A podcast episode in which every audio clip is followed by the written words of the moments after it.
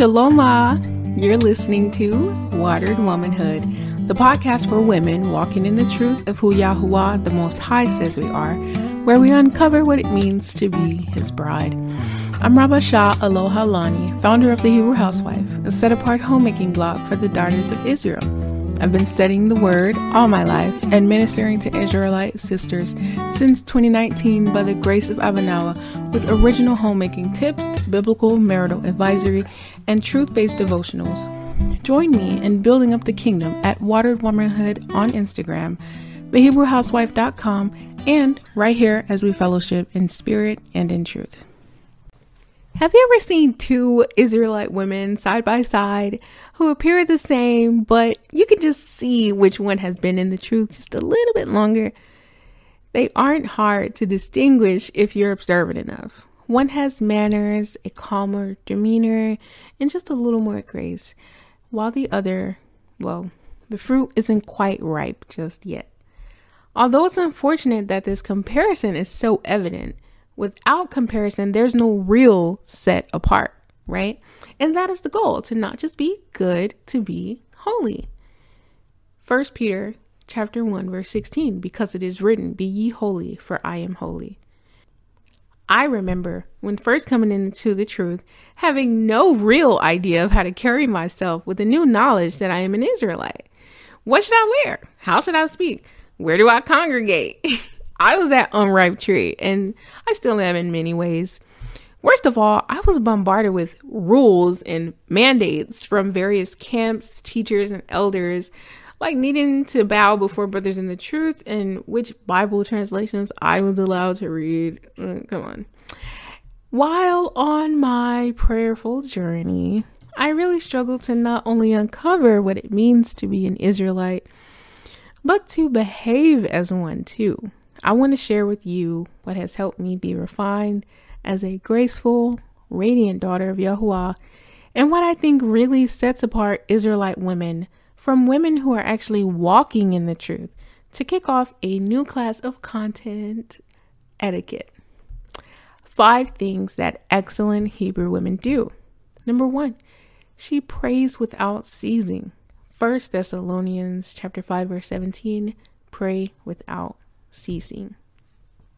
Sure, every religion promotes prayer of some type, but this walk isn't about religion, ritual, or practices of discipline that we hope will get us into some luxurious afterlife or earn us favor with enough repetition.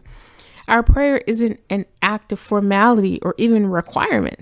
Real, true biblical prayer is about connecting with our husband and Redeemer, the Most High, lifting His name, living in His will, and getting what we need. The excellent Hebrew woman prays without ceasing because she knows she need him to show her which path to take. Proverbs chapter 3 verse 5 through 8. Knows she will get what she needs even if it's not what she wants. First John chapter 5 verse 14 has burdens that she can't carry alone and won't dump her problems on her loved ones. Philippians chapter 4 verse 6 is thankful, grateful, and eager to glorify her creator, James chapter 5 verse 13, she needs his strength for her work. 1 Chronicles chapter 16 verse 11. She blesses those who curse her. Luke chapter 6 28. She constantly seeks wisdom from Yahuwah. Proverbs chapter 14 verse 1 and Proverbs chapter 4 verse 6 through 7. And she prays without ceasing because she is continually confessing her sin and looking for salvation. 1 John chapter 1 verse 19. Five things excellent Hebrew women do. Number 2, she speaks with honor and discretion. When there are many words, transgression and offense are unavoidable, but he who controls his lips and keeps thoughtful silence is wise. Proverbs chapter 10 verse 19. And Proverbs chapter 10, verse 19 sums it all up. But Proverbs, Ecclesiastes, and Ecclesiasticus, aka Sirach, makes it very clear that the wise one will watch her mouth, speak diligently, observe silence, refrain from talebearing and gossip, and speak kindly. She openeth her mouth with wisdom, and in her tongue is a law of kindness. Proverbs chapter 31, verse 26. Some great tips to speak with some great tips to speak with discretion and honor. Tell the truth, even when it's dangerous or hurts. Discern when it's time to speak and when it's time to be silent. Refrain from cursing and not the usual profanities, but things such as go to hell, I hope they die or get sick, etc. Actual curses. We don't do that. We bless those who curse us according to Luke chapter 6 verse 28 and we trust Yah. Full stop. Speak life as much as possible. After all, every bit of creation was created because Yah said, Let there be. Keep in mind that a tap cannot offer both sweet water and salt water, nor can a mouth offer both worship to Yah and curses to the work of his hands. Be hot or cold.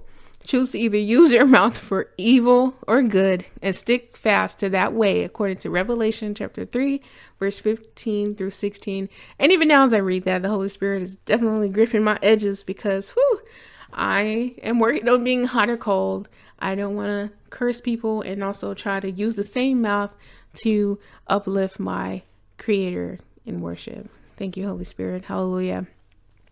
Apologize when it's needed and can set things right, even if you're not wrong.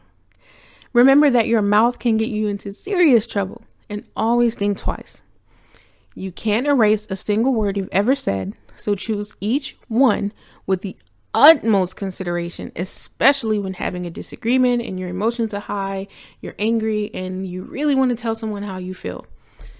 Never, ever disclose someone else's private information, whether you heard it through the grapevine or a friend confided in you. Gossip is so ugly and very unladylike. Don't provoke people to jealousy, envy, or anger, and don't tempt them to sin. Keep private matters private. Your lady problems or unbecoming information that should only be shared with your doctor, husband, or someone who is preparing to pray for you should not be public information. There's power in not being fully discovered by humans. There's power in privacy. There's power in discretion. Five things excellent Hebrew women do. Number three, she carries herself with a shame face. 1 Timothy chapter 2 verses 9 through 10.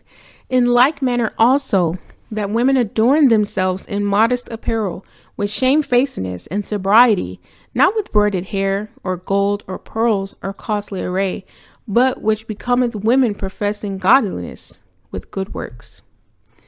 This one may be a little tricky since the word shamefaced or shamefast is archaic and mostly lost in translation. But the general idea is that we refrain from haughtiness, you know, staring down men, rolling your eyes at people, initiating conversation with men that isn't for business or authorized by your head, and being masculine in general. A graceful, holy woman of Yahuwah has a shame face on and believes in humility. She tries to keep her chin tucked and nose out of the air. She stays out of men's business, spaces, and conversation.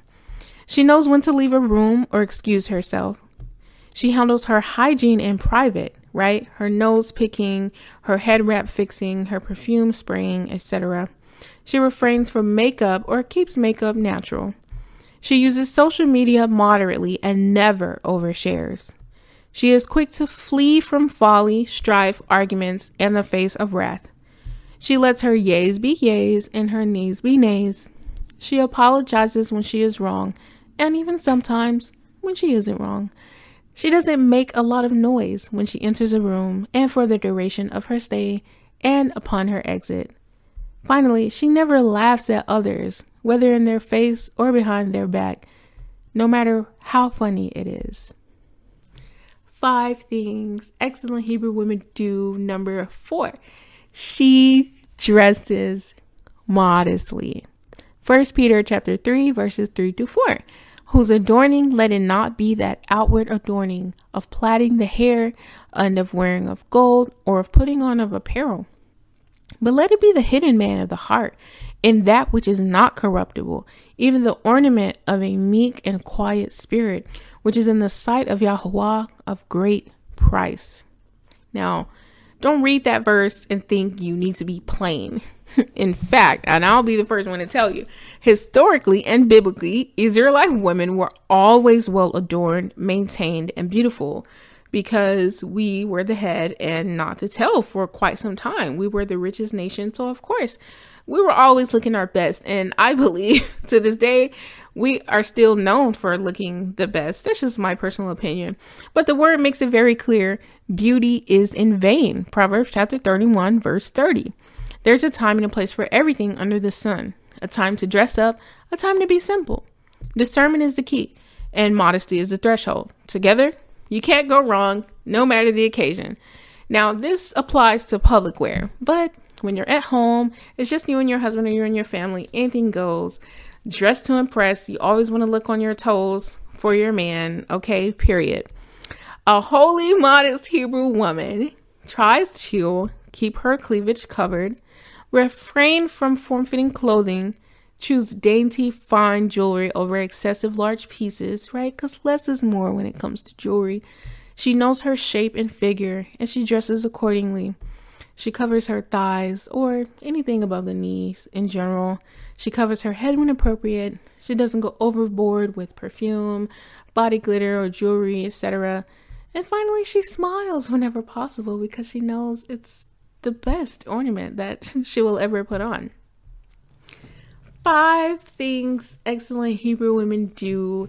Number five, she treats everyone everyone. She treats everyone the way she hopes to be treated. The excellent Hebrew woman upholds the golden rule. Luke chapter 6, verse 31. And as ye would that men should do to you, do ye also unto them likewise. Or do unto others what you would have them do unto you.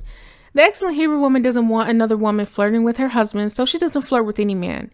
She doesn't want someone to laugh when she's struggling, so she doesn't laugh at anyone else. She doesn't want anyone to ever falsely accuse her of something, so she never points a finger amiss. Judgment is likened unto a ring, according to 2nd Esdras chapter 5, verse 42. What goes around comes around because Yah is just. But the holy woman isn't fair just because she wants to play safe. She's fair because she knows she must avoid hypocrisy where possible. She chooses kindness, loyalty, discretion, respect, fellowship, truth, and servitude when dealing with others because this is what she desires for herself, right? This is what you want for yourself. And who are we to expect these things if we don't offer them in return? We would be hypocrites.